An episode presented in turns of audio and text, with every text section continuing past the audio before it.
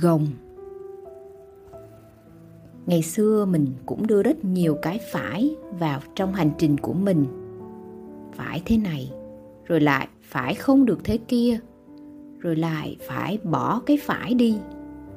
Làm kiểu gì cũng rơi vào thiên la địa võng của sự phân biệt và kiểm soát.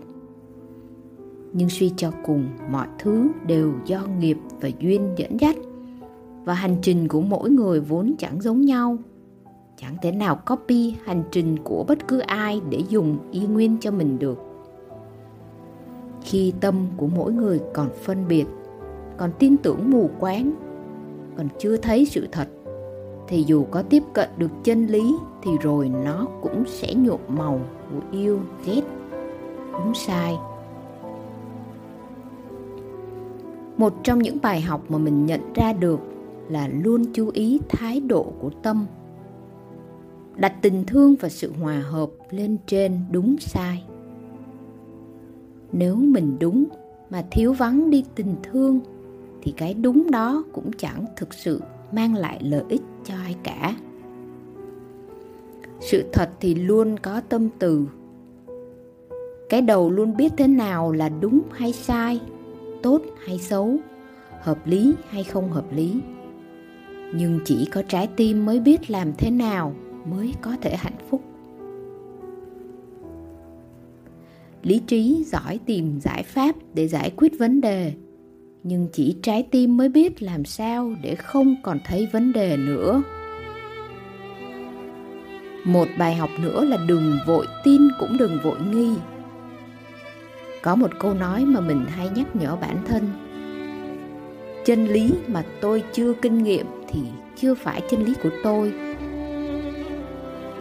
điều này có nghĩa là điều gì mình thấy quá đúng đắn rồi.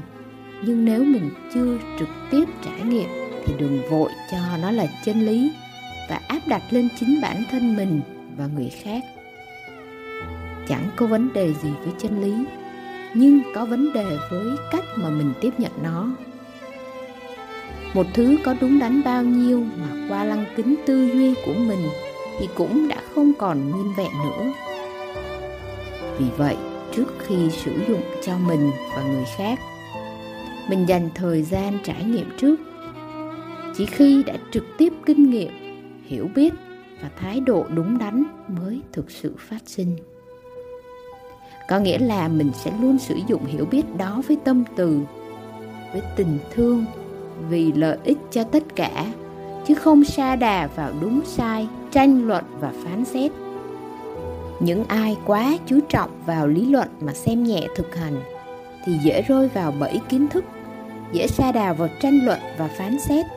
Cuối cùng, thay vì dùng nó để luyện tâm thì lại đánh mất tâm trong rừng hiểu biết của mình, lúc nào không hay.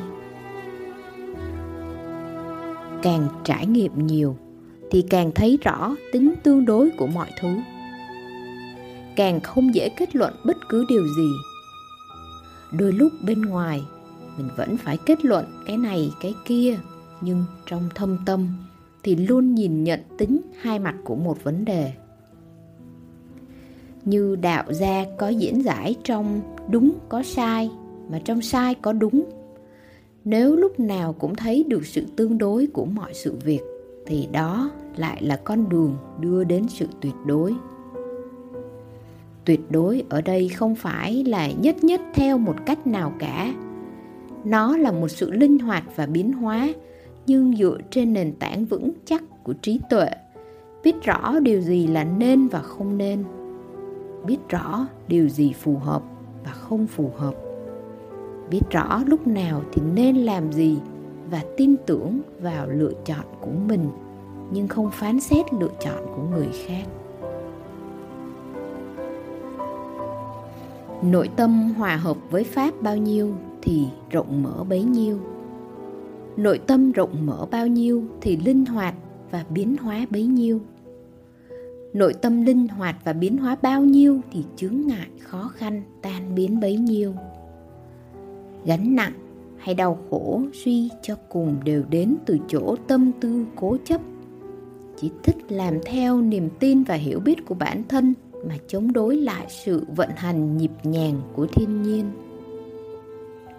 Hành trình tu tập là hành trình học hỏi và sống với luật thiên nhiên, cũng đồng thời là hành trình mở rộng nội tâm và lấp đầy nó bằng tình thương và sự tỉnh thức, cũng đồng thời là hành trình làm tan biến bản ngã, tan biến những hiểu biết và niềm tin hạn hẹp của bản thân mà hòa mình vào tuệ giác sự hiểu biết rõ ràng về bản chất của các pháp. Vô thường, khổ, vô ngã. Có gì ở cuối hành trình? Chẳng gì cả. Chỉ có sự rỗng không. Nhưng sự rỗng không này không đồng nghĩa với việc chẳng có gì cả, mà nó tràn ngập tình thương và hiểu biết. Nhưng chẳng phải của ai cả.